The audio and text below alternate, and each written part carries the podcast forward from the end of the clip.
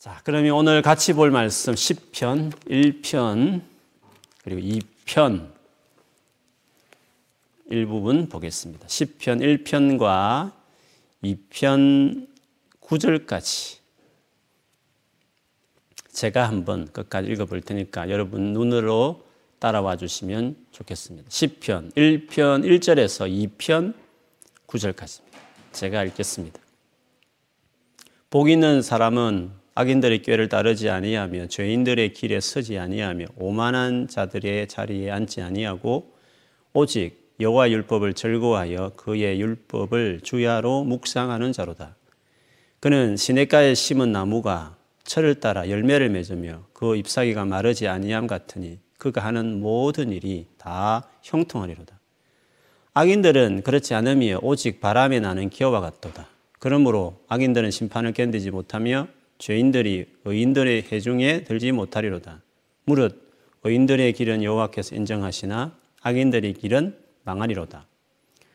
어찌하여 이방 사람들이 분노하며 민족들이 헛된 일을 꾸미는가? 세상의 군왕들이 났으며 가는들이 서로 꾀하여 여호와와 그의 기름 부은 자를 대적하며 우리가 그들의 맨 것을 끊고 그의 결박을 벗어버리자 하는도다. 하늘에 이가 웃으심이여 주께서 그들을 비웃으시리로다. 그때 분을 바라며 진노하사 그들을 놀라게 하여 이르시기를 내가 나의 왕을 내 거룩한 산 시온에 세웠다 하시리로다. 내가 여호와의 명령을 전하노라. 여호와께서 내게 이르시되 너는 내 아들이라 오늘 내가 너를 낳았도다. 내게 구하라.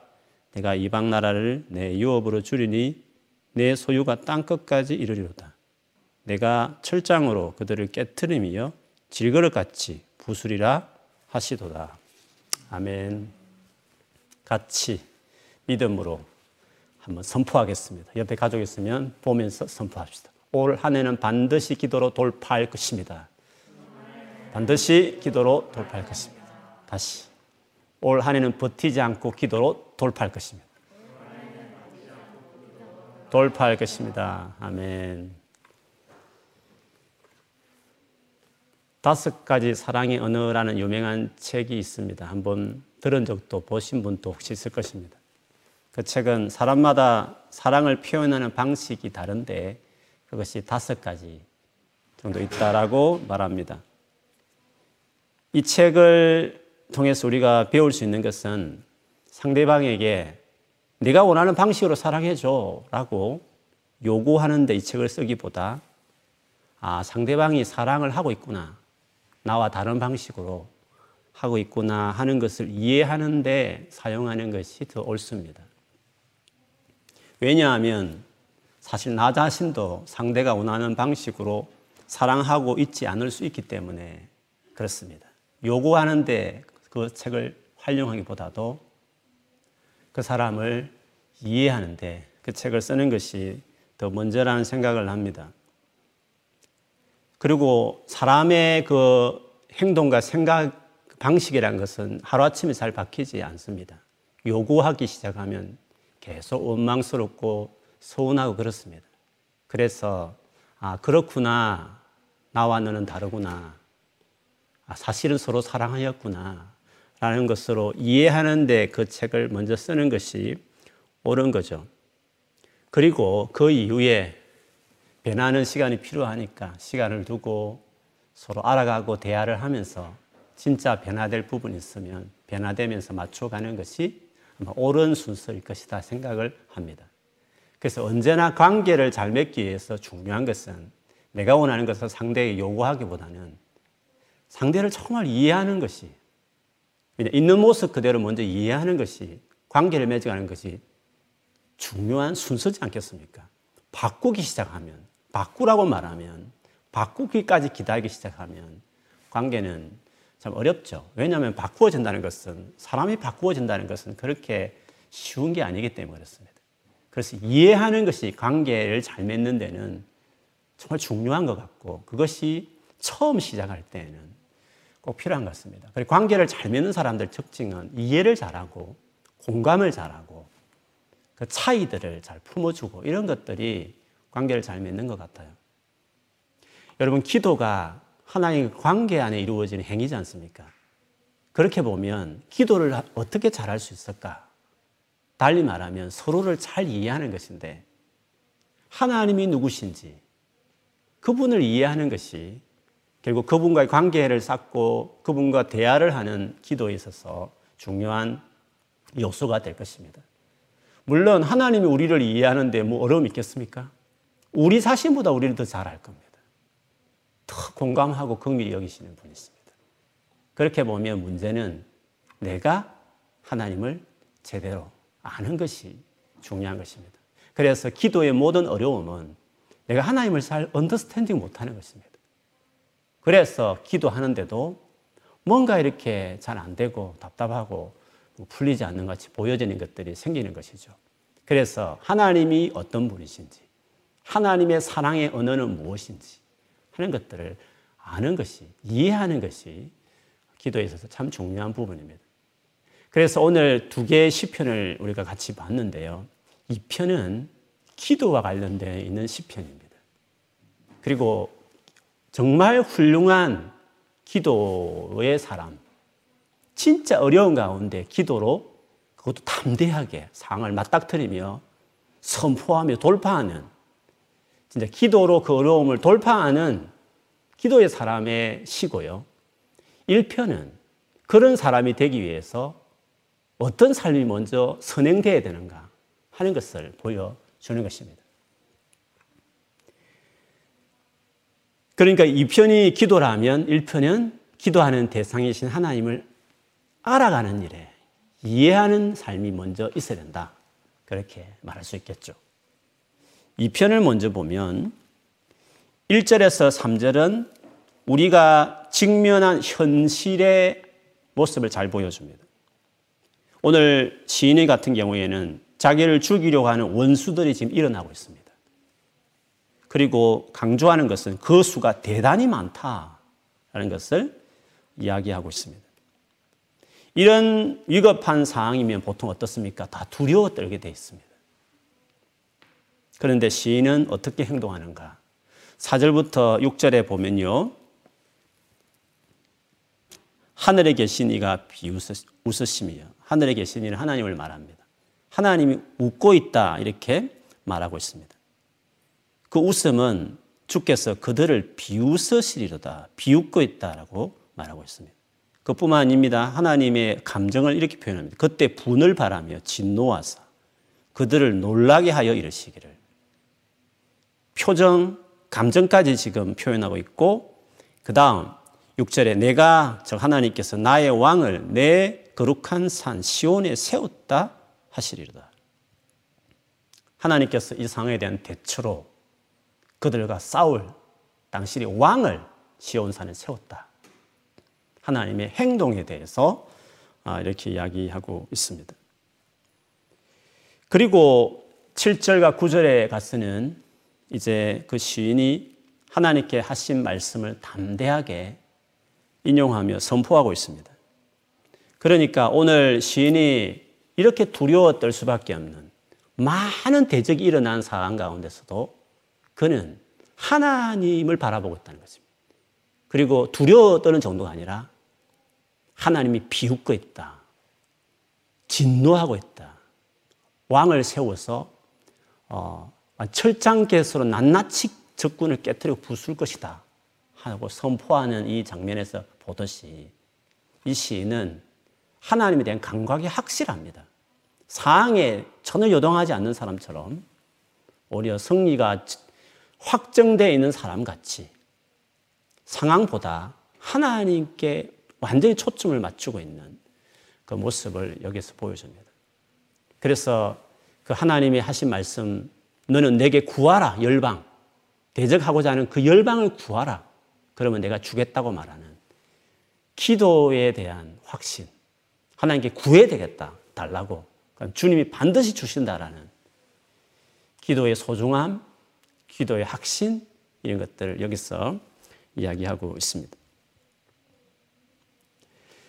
바로 기도의 사람이구나. 기도로 상황을 완전히 제압하고 돌파할 수 있는 그런 사람이구나 하는 것을 이 편에서 보여줍니다. 그런데 이런 사람이 어떻게 가능한가? 어떻게 이런 기도의 사람이 될 수 있나? 하는 것을 조금 전에 말했던 1편에서 볼 수 있는 것입니다. 그래서 1편을 거쳐온 사람이 2편을 가는 것입니다. 1편의 삶이 어떤 사람인가? 10편 1편은 10편 전체의 엔트런스라 이렇게 이야기합니다. 10편 전체를 들어가는 어, 문이다. 이렇게까지 이야기합니다. 10편 1편에서는 우리가 살아가면서 선택할 수 있는 두 종류의 삶이 있다고 말했습니다. 두 가지 길 중에 반드시 이것을 택하라고 권하는 삶이 있죠. 1절부터 3절까지가 첫 번째 삶이고 그리고 3, 4절부터 6절까지가 두 번째 삶에 해당됩니다. 첫 번째 삶을 추천하죠. 이게 복 있는 진짜 행복한 사람의 삶이다. 그렇게 이야기합니다. 그 삶의 가장 큰 특징이 뭐냐 하면 악인들처럼 자기 꾀를 따라 살지 않는다고 말했습니다. 다르게 말하면 자기 신념대로 살지 않는다 이 말이에요. 자기 생각대로 세상을 살지 않는다 이 뜻입니다. 생각 자체가 중요한 겁니다. 내 생각대로 자기 꾀로 살지 않고 꾀에 출발하면 죄의 길로 들어서는 겁니다. 그리고 오만한 자리에 거만한 자리에 앉아 있듯이 되는 것입니다. 이런 식으로 살아가는 삶을 택하지 않고 그러면 어떻게 합니까? 오직 여호와의 율법을 즐거워하여 주야로 그것을 묵상하는 사람이라 했습니다. 무슨 말입니까? 자기 생각대로 세상을 살지 않고 하나님의 생각이 무엇인지, 하나님의 마음이 무엇인지, 하나님 뜻이 무엇인지를 알고 싶어 하는 것이 이 사람의 중심이라는 거죠. 그래서 그 뜻대로 살겠다는 것입니다. 이런 사람은 마치 시냇가에 심겨진 나무처럼 언제나 물이 공급되는 나무같이 계절을 쫓아서 열매를 먹고 잎사귀가 마르지 않는 그것을 미닝으로 해석하면 그가 하는 모든 일이 다 형통한 그런 삶이다 이렇게 말을 했습니다.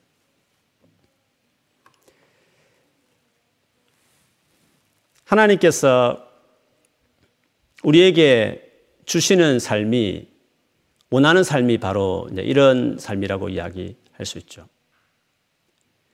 그런데 악인들은 그렇지 않고 자기 생각과 계획대로 살아서 결국 하나님께서 그 인생을 인정하지 않고 의인의 해중에 들지 못하는 멸망의 마지막 결말을 맺는다. 이렇게 10편은 1편은 이야기하고 있습니다. 그렇게 보면 1편에서 추천하는 삶이 뭡니까? 그것은 묵상하는 삶이다. 하나님의 말씀, 하나님의 그 계명이 뭔지를 묵상하는 삶이 바로 추천하는 삶인 것을 이야기하고 있습니다. 하나님께서요, 내게 말씀하시는 통로가 많이 있습니다. 뭐, 찬양하는 가운데 하나님의 마음이 임할 수도 있고, 또 예배 가운데 말씀을 듣다가 하나님 마음이 내 안에 다가오기도 하죠. 아니면 기도하면서 하나님께서 마음을 주시기도 합니다. 그렇지 않으면 내가 통제할 수 없는 상황을 통해서 하나님께서 뭔가 내게 말씀하실 때도 있죠. 그런데 가장 보편적이고 가장 많은 횟수로 말씀하시는 통로는 기록한 이 하나님의 말씀을 묵상할 때 우리에게 주어집니다. 그래서 하나님의 음성을 듣고 싶은 사람들, 하나님의 마음을 뜻을 알고 싶은 사람이 반드시 자기 삶 안에 세워야 될 것이 묵상입니다. 지속적이고 친밀한 주님과의 관계와 교제를 원하면 묵상하는 삶이 반드시 자기 안에 이루어져야 된다는 것이죠. 묵상이 뭔가 할 때 먼저 구별할 것은 성경 읽기와 성경 연구하고 묵상은 좀 다릅니다. 성경을 많이 읽고 성경 공부도 많이 하면 성경 구절도 많이 알게 되고 그 다음에 성경의 내용도 많이 알 수 있습니다. 그러나 그것은 묵상의 출발과 제일 중요한 베이스는 되지만 묵상 자체하고 좀 다릅니다. 마치 비유를 든다면 수학 공부에 있어서 공식을 많이 아는 것은 성경을 많이 읽고 성경에 대한 지식을 많이 가지는 것과 비슷합니다. 근데 수학에서 공식을 아는 것은 너무 중요한 기본입니다. 그거 없이는 다른 게 안 되니까요. 그렇지만 공식을 많이 안다고 해서 반드시 수학에 좋은 점수를 얻는 건 아닙니다. 공식이 확실하면 그것을 가지고 이제 어떻게 됩니까? 문제집을 많이 사서 공식과 관련되어 있는 여러 가지 문제들을 풀어야 되는 겁니다. 그래서 다양한 응용된 문제들을 풀어가면서 진짜 그 공식을 이해하게 되고 그것이 어, 자기 것이 되죠. 그렇게 할 때 높은 점수를 얻게 되는 것입니다. 마찬가지로 성경을 많이 읽고 또 그 내용을 아는 것으로 충분하지 않습니다. 묵상하는 데까지 나가야 됩니다. 어떤 분들은 성경 읽기와 공부하는 것을 이렇게 묵상까지 안 되는 분도 의외로 많이 있습니다. 성경을 줄줄줄 외우고 성경 내용도 잘 말하지만 나눔을 들어보면 묵상이 없다는 느낌을 받는 분들도 있습니다. 이 둘의 차이를 비유를 든다면 성경 읽고 공부하는 것은 추운 겨울에 딱딱하게 얼어 있는 얼음판 위를 보는 것이라면 묵상하는 것은 그 얼음 밑에 아름다운 바닷속을 들여다보는 것 같은 것입니다. 여러분 성경을 읽고 공부를 한다는 것은 성경책과 나와 만나는 것입니다. 그런데 묵상은 성경책을 사이에 두고 하나님과 내가 만나는 것이라고 할 수 있습니다. 그래서 정확하게 묵상이 뭐냐고 말할 때에는 묵상은 기도하는 것입니다. 하나의 말씀을 읽고 이해하고 외우는 그때만 말씀이 그 외에는 내가 원하는 평소에 기도를 하는 게 아니라 묵상은 기도 자체 할 때 그때 그 말씀의 내용을 깊이 자기 안에 그 말씀과 머물러서 그 말씀을 통해서 하나님 주시는 뭔가 마음을 느끼는 아, 그런 것이라고 할 수 있죠. 그래서 묵상은 말씀 가지고 실험한다기 보다는 묵상은 기도하는 것이라고 말할 수 있습니다.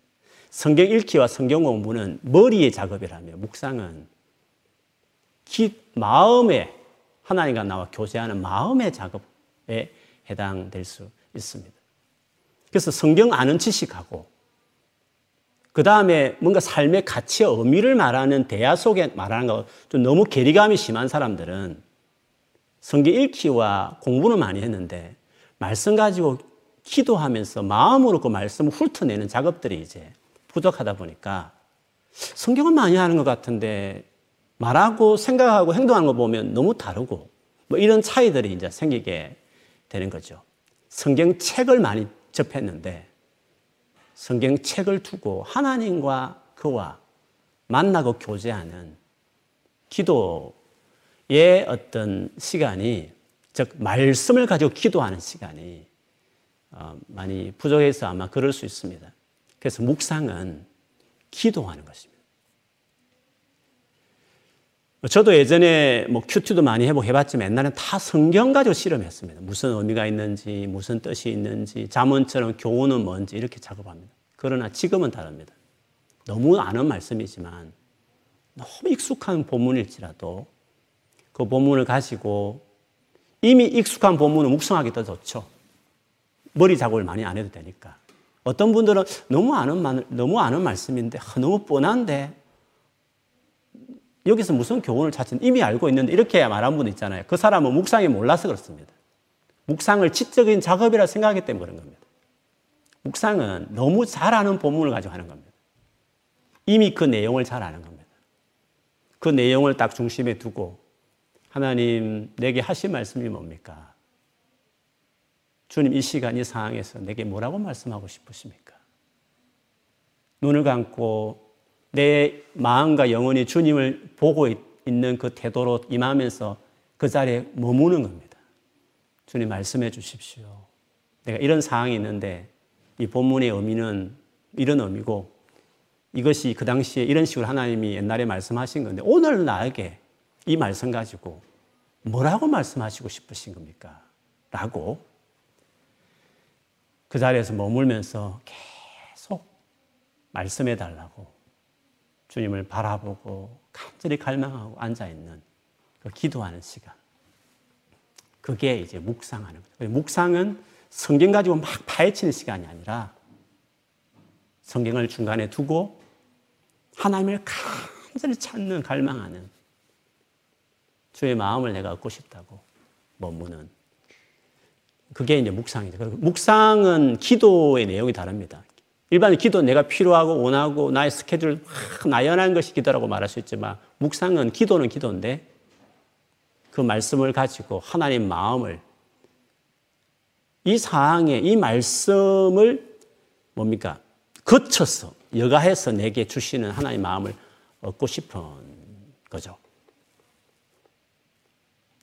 그런데 그래서 이 묵상을 하다 보면 하나님을 알게 되는 거죠. 하나님 마음을 그 말씀을 통해서 알게 되니까요.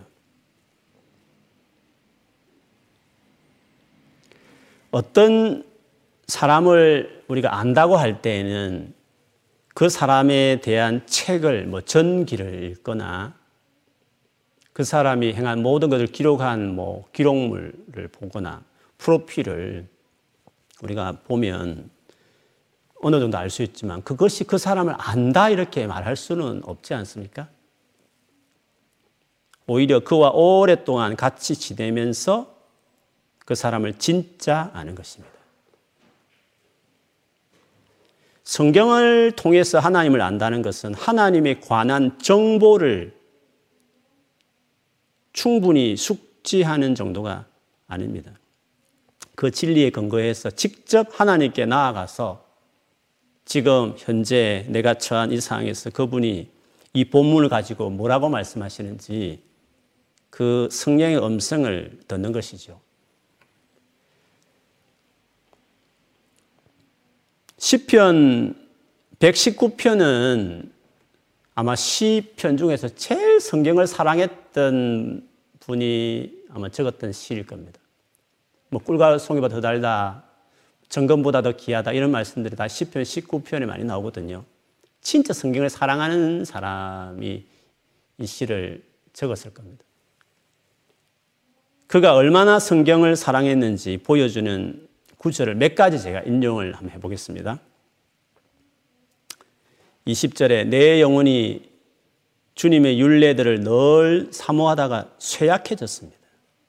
얼마나 주님의 말씀을 사모했으면 자기 몸이 커, 영어 보면 컨숨 이렇게 돼 있는데 막 자기가 소모된다 할 정도로 막 쇠약할 정도로 말씀을 사모했다 이렇게 돼 있습니다. 62절에는 한밤중에라도 주님의 어려운 윤례들이 생각나면 벌떡 일어나서 주님께 감사를 드립니다. 자다가도 주의 말씀이 생각났어. 벌떡 일어나서 감사했다 하고 이야기하고 있습니다. 147절, 148절에도 주님의 말씀을 갈망하여 날이 밝기도 전에 일어나서 울부짖으며 주님의 말씀 묵상하다가 뜬 눈으로 밤을 지새웁니다. 161절에도 권력자는 이유 없이 나를 핍박하지만 내 마음이 두려워하는 것은 주님의 말씀뿐입니다. 이 정도로 말씀을 같이 있게 보는 사람이면 아마 말씀을 많이 알 겁니다. 말씀이 진짜 많이 외우고 있는 사람일 것입니다. 그런데 이 119편에 시인이 말씀과 관련해서 기도를 많이 합니다. 말씀의 내용을 모르는 분도 아닐 거고 말씀을 뭐 달달 외우는 분인데도 불구하고 말씀과 관련해서 그가 하는 기도들이 있는데요. 한번 읽어드리면 이렇습니다.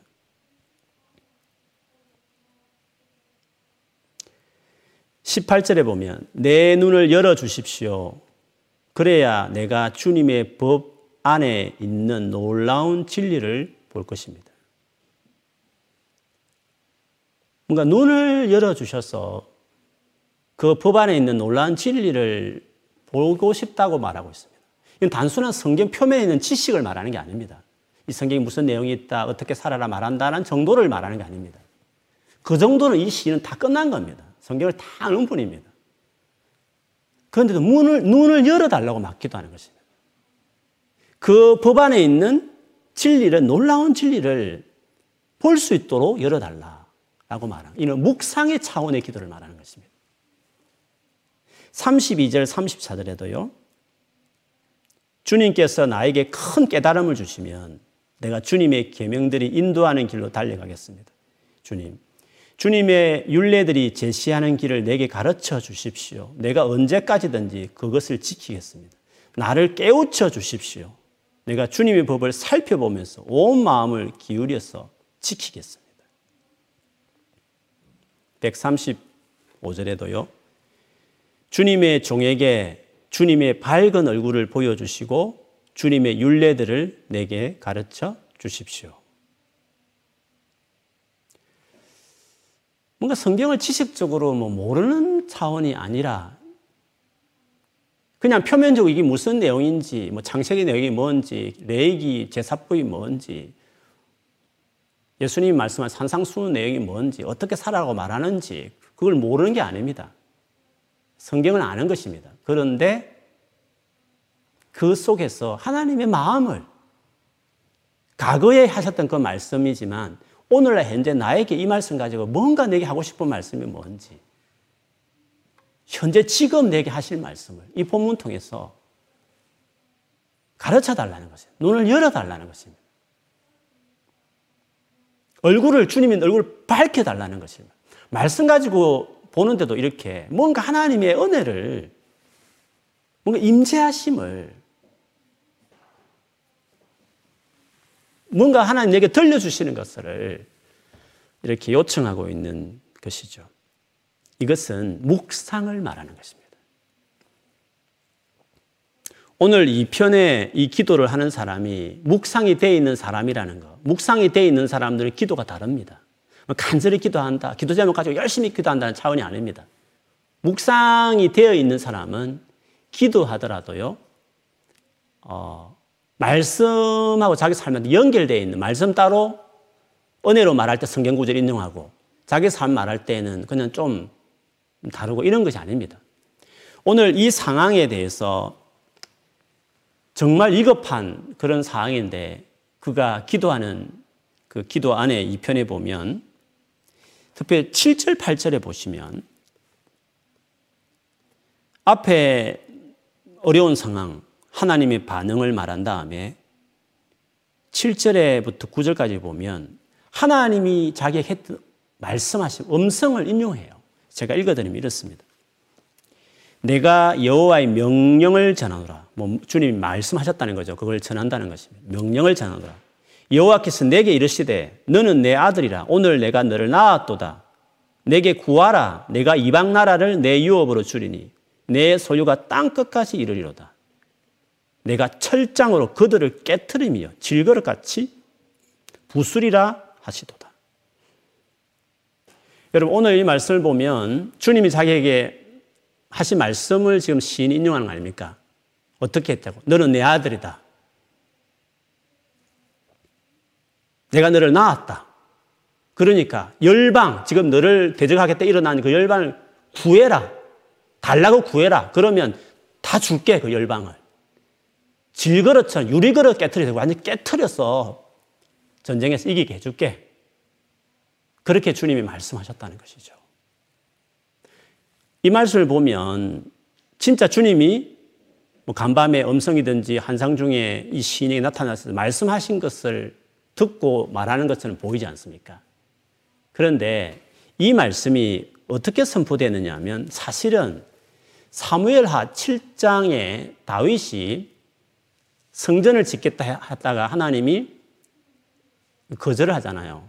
그러면서 너 아들을 통해서 성전을 지어 짓도록 하겠다 하시면서 다윗의 그 마음이 너무 고마워서 너무 하나님 또 귀해서 다윗에게 약속하는 말씀이 나와요. 그걸 일명 다윗 언약이라 그렇게 말합니다. 구약이 아주 유명한 본문이거든요. 다윗에게 하나님이 개인적으로 언약을 맺은 것입니다. 내가 너에게 이런 걸 해주겠다. 근데 그 언약 속에 사실 예수님을 보내겠다는 약속이 그 담겨 있거든요. 그래서 그게 유명한 이제 다윗 언약이 된 거죠. 그 중에 보면 7장 14절에 이런 말씀이 있습니다. 사무엘하 7장 14절에 보면 하나님 하신 말씀입니다. 다윗에게 나는 그에게 아버지가 되고 그는 내게 아들이 되리니 이 말씀이 주명합니다.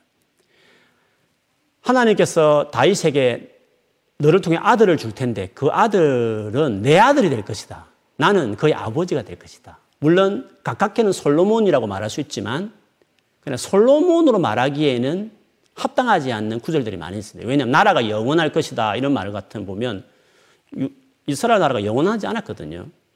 그 영원한 나라라는 것은 말은 오실 메시아, 진짜 하나님 아들 예수님을 통해 이루어질 하나님 나라를 말합니다. 그것이 왜 맞느냐 하면 신약에 보면 이 구절을, 이 말을 구약의 많은 선지서도 마찬가지지만 신약 성경을 보면 예수님에게 적용하는 구절들이 상당히 많습니다. 그래서 하나님이 이 말씀 하실 때에는 솔로몬을 직접적으로 언급한 것보다는 하나님이 진짜 아들 예수님을 통해 이루어질 하나님 나라를 이야기하는 것이다라고 이제 성경 전체를 보면 그렇게 이야기할 수 있는 거죠. 그래서 이스라엘 왕들은 왕이 될 때마다 이 다윗에게 했던 이 언약의 말씀을 기억하는 겁니다. 그래서 모두 왕들 왕들을 통해서 뭔가 하나님의 아들이 나올 것이라는 그런 기대감을 이제 가지게 됐고, 그래 다윗의 자손 왕족의 후손 중에 메시아가 날 것이라는 그 기대감이 이 구절 때문에 사실은 이스라엘 백성들이 막 기다리고 있었죠. 예수님 오셨을 때 다윗의 자손 예수 이렇게 불렀던 이유도 다 이 출처가 사무엘 7장 14절에서 나오는 것이거든요.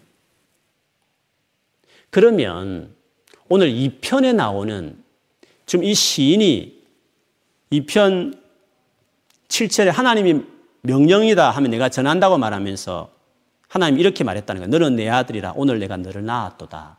하신 이 말씀은 무슨 의미냐 하면 이 시인이 직접 들은 말씀이 아니라 사무엘하 7장 14절을 묵상하는데 강력하게 하나님께서 바로 이 말씀이 나에게 해당되는 말씀이라는 것들을 감동을 주었고 그래서 마치 하나님의 성령은 내게 말씀하신다는 음성을 들려주신다는 감동이 되어서 내가 하나님 명령을 전한다면서 내가 너희, 나는 너희 아버지고 너희 아들이다. 그럼 열방을 구해라. 내가 주겠다고 하시는 그런 새롭게 묵상 중에 나에게 집중하시는 말씀을 듣고 그가 사무엘 7장 14절 말씀인데 지금 현재 바로 내게 말씀하시는 말씀처럼 실제로 하나님 하신 말씀이죠. 성령으로 하시는 말씀이죠. 그래서 그 명령을 전한다 하면서 그 어려운 상황 가운데서도 담대하게 그 상황을 맞닥뜨리고 기도로 돌파해내고 있는 것이죠. 그래서 묵상이 들어가 있는, 묵상이 되어 있는 사람들의 기도는 이렇게 어, 다르다는 것을 여기서 보여줍니다. 그래서요, 우리가 묵상을 통해서 하나님에 관하여 알던 사람이 하나님을 아는 사람으로 나아가게 되는 것입니다.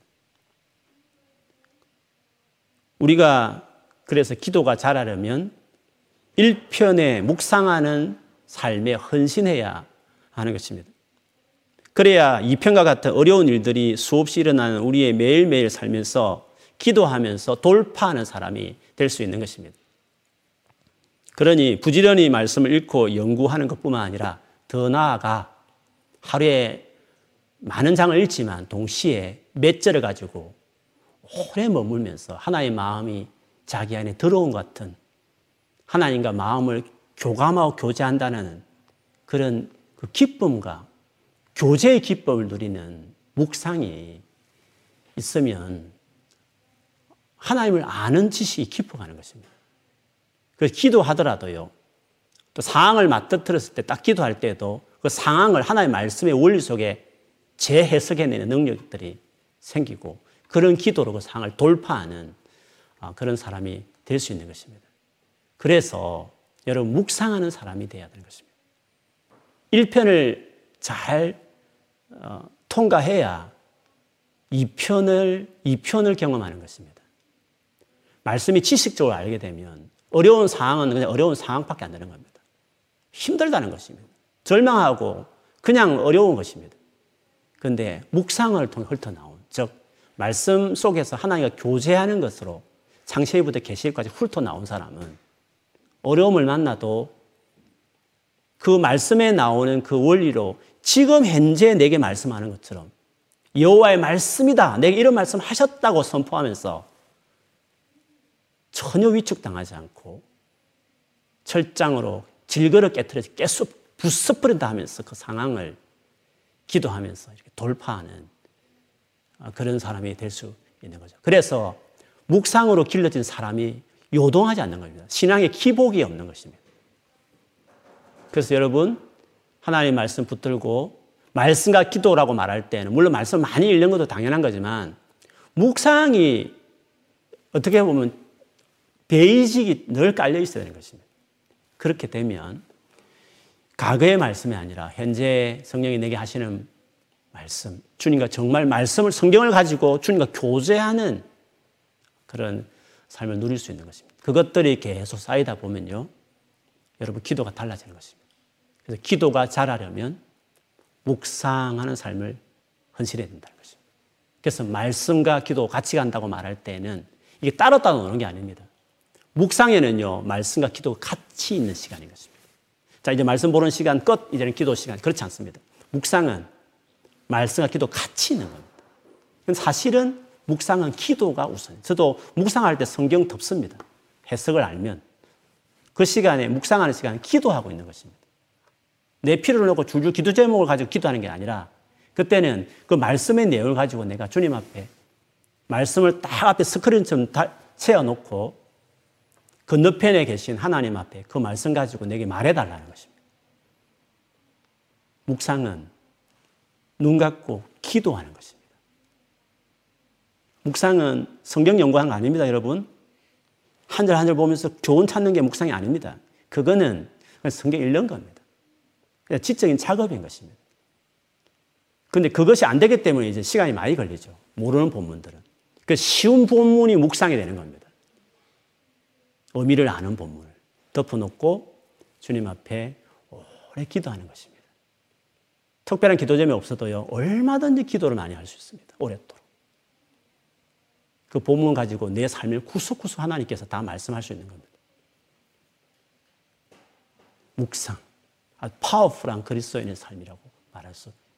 그 사람이 시내가에 심겨진 나무처럼 열매 맺고 삶과 신앙이 분리되지 않고 같이 하기 때문에 열매 맺고 무엇을 하든 행동한 삶을 살게 되는 거죠.